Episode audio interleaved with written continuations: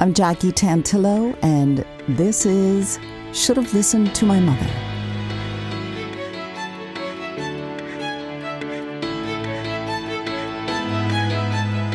Each week, my guests and I have great conversations about their relationship with their mother. I'd like to introduce you to this week's guest, Anne Maselli Teed. Hi, Anne, and welcome to Should Have Listened to My Mother. Good morning. Good morning. What a snowy morning, and a pleasure to speak to you this morning. I know you are a woman of the arts, but when you see a picture of yourself, how do you describe yourself or what do you see? I oh, that's always that elevator question. You know, um, it's it's so funny because um, I'll be in situations where we go around the circle in the room and people say, "Tell us about yourself in a minute," and I'm the deer in the headlights because I have to think of what hat I'm wearing. Am I a teacher? Am I an artist? Am I a mother? Whatever. So, in brief, I am a mother, and I'm newly a widow. My husband passed away a year ago, and uh, I'm a daughter, a sister, an artist, um, a wall builder with rocks. I just put up a, a full Sioux teepee this summer. I'm a mud pie maker, a songwriter, and uh, I like to. I'm a children's songwriter too, um, where I have a Parents' Choice Award, and I get to watch my grandbabies now. A grandma. Uh, sing and act out the different parts to a record that I recorded with my own kids years ago. And so um, it depends where I'm at and what hat I'm wearing. But I feel blessed that I can uh, do so many different things. I believe these are the blessings that are given to us, and God gave me lots of things that I can do. And so today I am a participant in a conversation about my mother.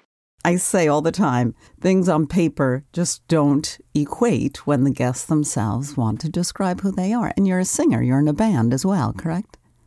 Am. I'm Hurricane Annie if I'm singing out there with my band. And, what fun. and I'm Annie with Firefly if I'm doing children's music. And I'm Mima if I got my little three granddaughters. So, you know, titles and, and we morph, don't we, into who we are at that. Uh, who's your audience? I always say that when I'm teaching. Who's your audience? And uh, so that that's a that's the fun about being a, an individual and, and getting to put on the the costume, the voice, the the attitude uh, of who you are. So good for you. Did you get any of that? All of that inspiration and creativity from your mom, or what kind of role did she play in your life? I did. I got it from actually both uh, my parents. Uh, my the legacy is that many years ago they're both deceased now, uh, three years and six years. And my father sang on Broadway in the choruses, and he was in Oklahoma and Arms and the Girl, and I got to hear all those stories. And my mother worked at Saks Fifth Avenue as a 20 year old. So these two glamour couples met in Brooklyn and moved up to the Hudson Valley and had five children, and I'm fourth in the line. So I got their love of life, uh, their love of God, their love of, of nature, and uh, everything music, song, each other uh, from them. And I, they definitely equally split the role. so, yeah. And I could swing a hammer too because my dad had a construction company.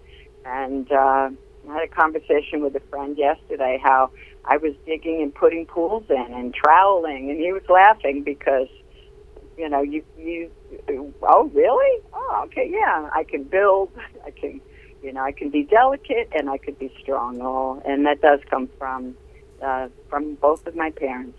What's the boy girl ratio in your family? Uh, three girls and two boys, and uh, this year my brother also passed away right after my husband. So I am the youngest now. Um, so there's one brother left, and I'm the youngest of three girls, and I am reminded all the time that I'm the youngest of the three girls because my sisters will remind me that they are my big sisters and know more than I do.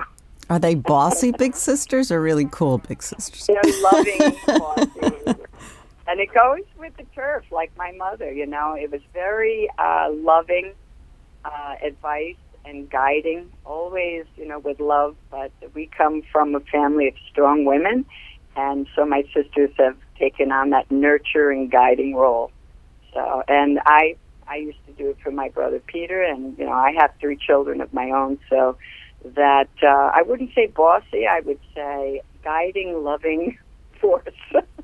You're lucky. You're very, very lucky. You're very lucky. Now, and your mom, where's your where did your mom uh, grow up and her family? What is her background? She grew up in Brooklyn. Her parents from Basilicata, Italy, and so I grew up uh, with a recipe for meatballs, salt, pepper, cheese, garlic, oregano, parsley, breadcrumb egg. You know, we all still sing the song. and as the years went on, yeah, as the years went on, uh, I married my husband Steve, and he was not Italian.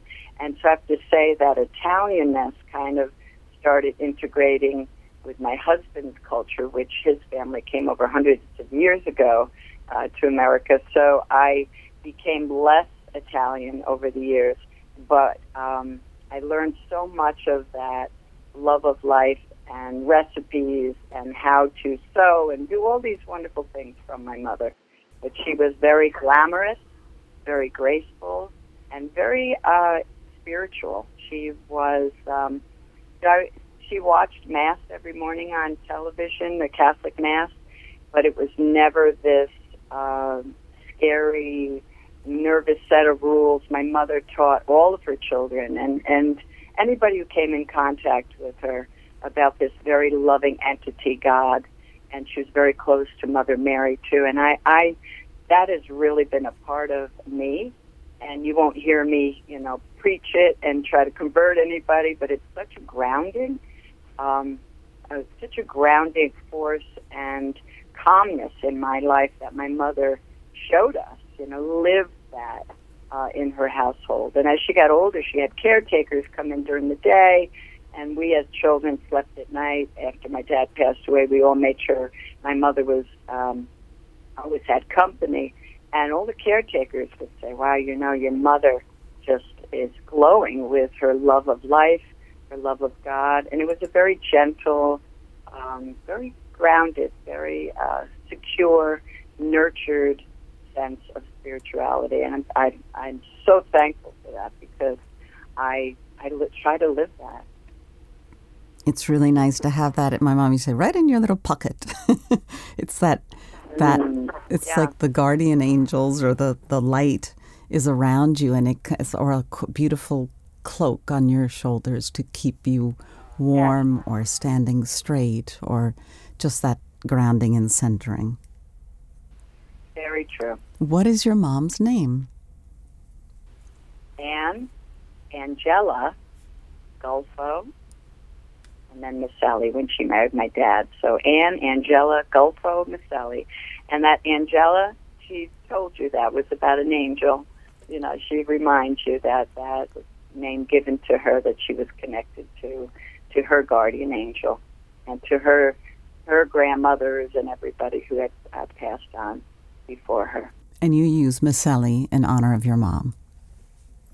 Yes, uh, that that was my my father's uh, surname, and so my mother dropped her maiden name when she got married because that's what you did years ago. She was Anne Maselli, which I kept Maselli when I got married to my husband Steve. So, being the fact that she was Italian, right? I mean, the Italians can be pretty not rigid, but you know, the, the Catholic Church is the beginning, middle, and end for majority of Italians, at least back then, right? Couple, Two generations. How did she seem to have expanded the, the boundaries? How come she was more open then, less rigid? You know, it was this quiet knowingness, this wisdom. And again, it was there was never fear. There was just this benevolence, this love from God. And uh, I did go to Catholic school, and I had a great experience there too. Which you know, I talk to people like, you know, where did you grow up, and who, and who were your parents? But it was, um, it was always that my mother would say, "God is watching," and it wasn't.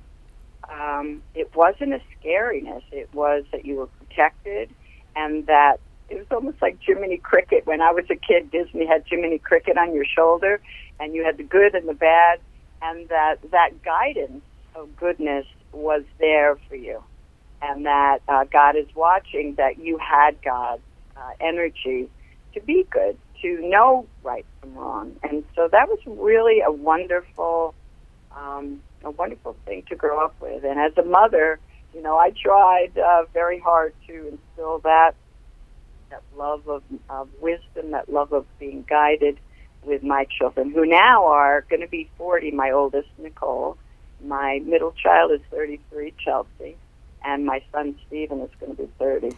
And uh, the girls are married, and uh, and it's very wonderful to see now uh, as they're adults and have their their partners and babies.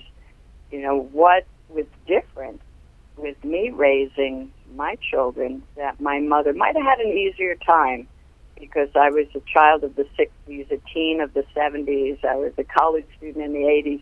It was a very, very different time than it is now. Yes. And I find it uh, yes, indeed. A, a shocking kind of thing like, wow, this is so much harder maybe to be a mother now. I, I called it the three G's. You know, we we had oh, listen to God and grandma. You know, there was a wisdom with women and motherhood. You know, aunts and uncles and sisters that you knew that this uh, this authority of their group, their collective wisdom of raising children and you know uh, everything, everything from breastfeeding to reprimanding children to whatever it was. Uh, it was passed on with the sacredness of of the matriarch. And I find it very different in this day and age. It's not grandma or God, it's Google. I tease my daughters about it.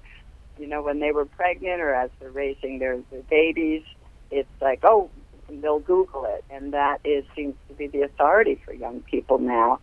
And so it's put me in the position of that I don't know what's going on now. Well, they say where I went to my mother my mother knew, or my grandmother knew, or my aunt. And so I think we've lost something now in that passing on knowledge from our mothers and the matriarch and the, the women in the family. We've lost that trust, that authority of they've gone through it, they're passing it down. And um, so it's a little bit of, uh, I, I could say the word conflict with my children. I've had to let go because they're in a day and age that you Google it and that's the authority. So it's a very different reach. To me, it's so much more dimensional. The nuances, the textures in between the lines, sharing generations of maternal instincts and experience. Many cultures, including Native Americans, passed on their traditions through their art and their storytelling, their oral history. Yes. And if we don't tell these stories, then they unfortunately will slowly but surely disappear. And I think that moms and women have lots of great stories. Yes. You know, and lots of knowledge. Whether we acknowledged it when we were growing up and we had our mom telling us to clean our room, or we look back then when we're trying to raise our kids and like, man, why didn't I listen to? why didn't I try and help her? yeah. Well, but we do the best that we can do. We do. And my daughters are doing a beautiful job raising their children, and everybody does the best that they can do with the, the world they're in at the time. And you, I've heard, are quite dynamic, not only extremely creative and talented, but you are an art educator. So you teach teachers how to teach, correct? Specifically in the arts? Yes, I teach at Adelphi University in Long Island and uh, taught for other universities too. I'm the supervisor at Columbia University Teachers College, and I, I that's my circle. I'm I'm at the university level, and I love it because um, it's so joyful. It's, uh, so enjoyable and fulfilling to be able to be at that level where you're um, having these intellectual and very meaningful conversations with adults. And I have taught children too, but um, that's where I'm at at this point in my life, working with with mainly grad students at this time. Did your mom ever teach? She did. Um, she was uh, a teacher in her own right with Girl Scouts and CYO and uh, teaching five children. I mean, my mud pies, I'm a potter today. And it was my mother, you know, teaching me with the little pebbles and blades of grass outside how to make that exquisite mud pie and put it out in the sun to dry with dandelions. And so she was a teacher of these five children from, you know, different ages. Uh, and also in the community. If it was Girl Scouts or uh, she did fashion shows, and she was always teaching the women around her or the community around her. So not a formal education in teaching, but my mother definitely uh, was a teacher. Do you think of your mom whenever I don't iron very often, but when I'm maybe pressing clothes, taking them out of the dryer, and I'm trying to get them to be, you know, you know, and I and I think of my mom. There's certain things that I do that are so calming, and I know that raising her seven kids, I think she found peace in that minute of maybe just pressing laundry or whatever with her hands. Is there a specific activity or task that reminds you of your mother? Yes, totally, totally. It's funny because my mother hated to iron, and she used to tell us it'll iron on you. Just the other day, I told my older sister Joan, I said, you know, mom was a liar. And she's like, what? I said, she told us our clothes would iron on us. And I'd be like in middle school with all wrinkled clothes because my mother's, and it was her little excuse to say, oh, I didn't have five kids, I didn't get to iron it. And so um, that was one backfire of my mother's plan. But the other day, uh, in this great snowstorm we had, I was a little antsy. I'm not used to living by myself, and uh, you know, my husband's not here anymore. And I realized I needed to do something. And I started taking this wire of little twinkle red lights that I had bought for Christmas, uh, not for Christmas, for Valentine's Day. And I started making a big heart to hang in the window. And I felt my mother's voice say, Keep your hands busy, Anne.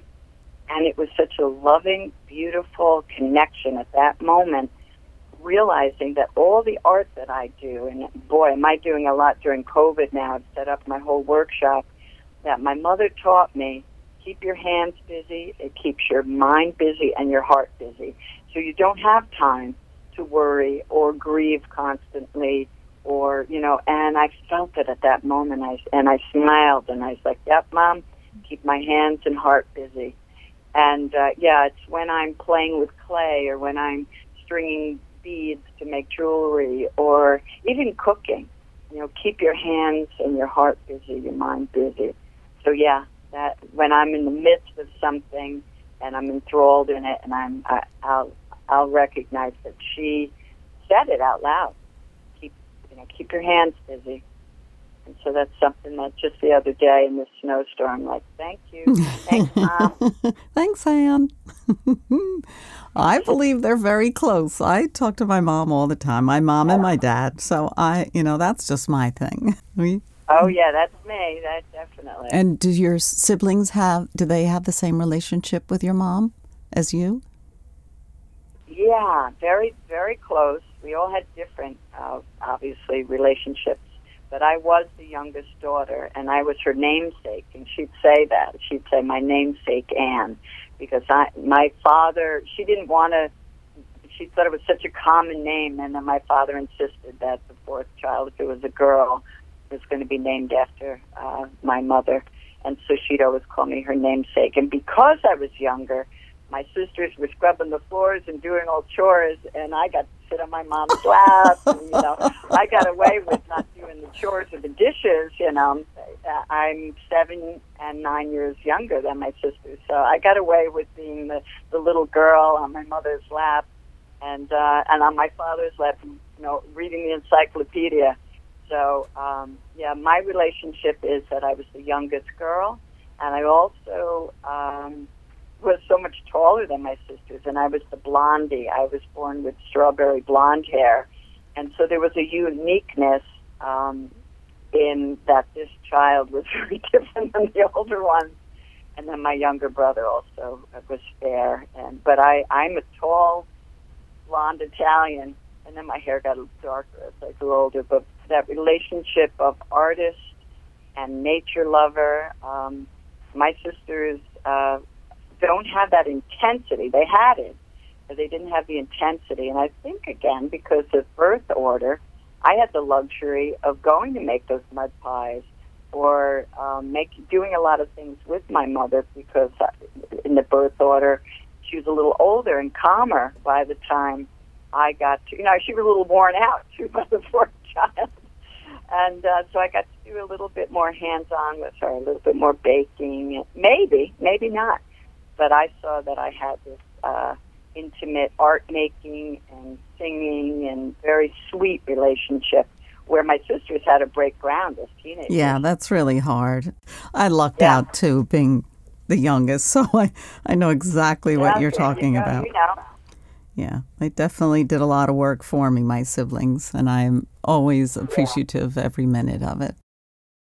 So your mom lived to be how old? 90. She lived to be 90, and so did my dad, and she was without my dad for three years. So they were married for 67, 68 years.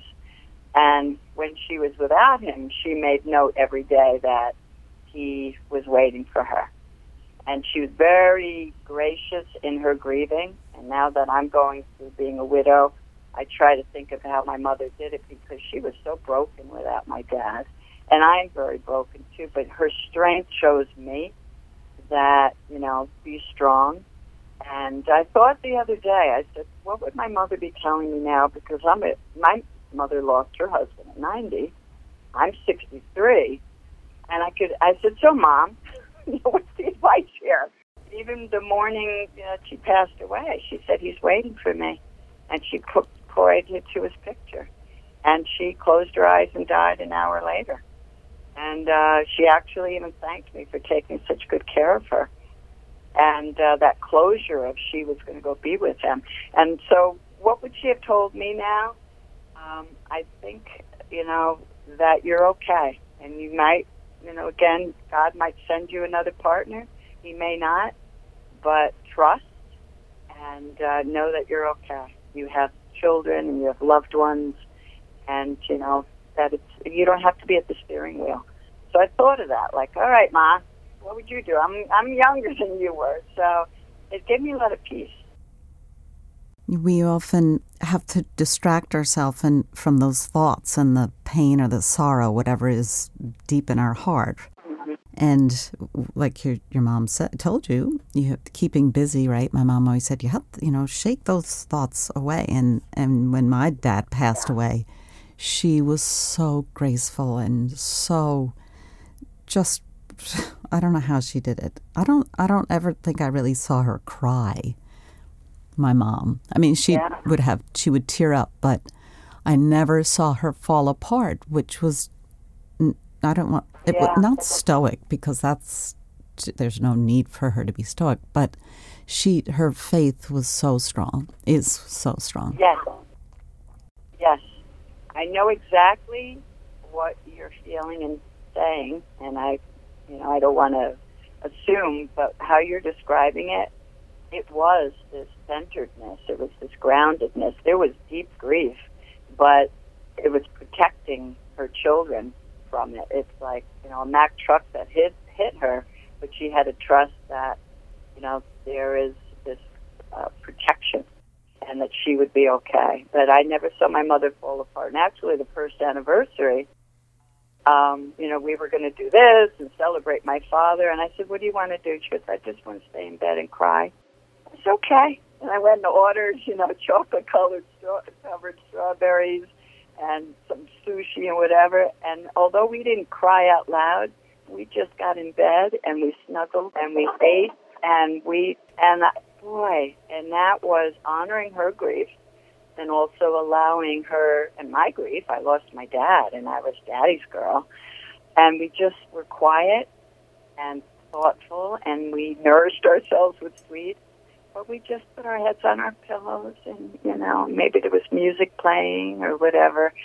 And uh, but I think that's the the, the elegance of her grief that she allowed it to flow without throwing it on everybody around her.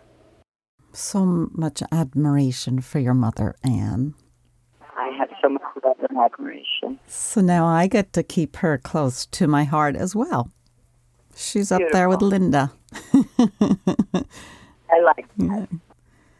Anne Maselli Teed, thank you so much. We we tried to make this happen a couple of times, but well worth the wait. So I really appreciate you joining me on. Should have listened to my mother. And I wish you the best of luck with your music and your arts and your teaching the kids arts and your grandchildren and just keep doing and keep those hands busy and creating and it, it all seems to work out. Thank you, and thank you for allowing me to be with my mom this morning. It was a really beautiful uh, connection, so thank you. Join me next week for another edition of Should Have Listened to My Mother. I'm Jackie Tantillo.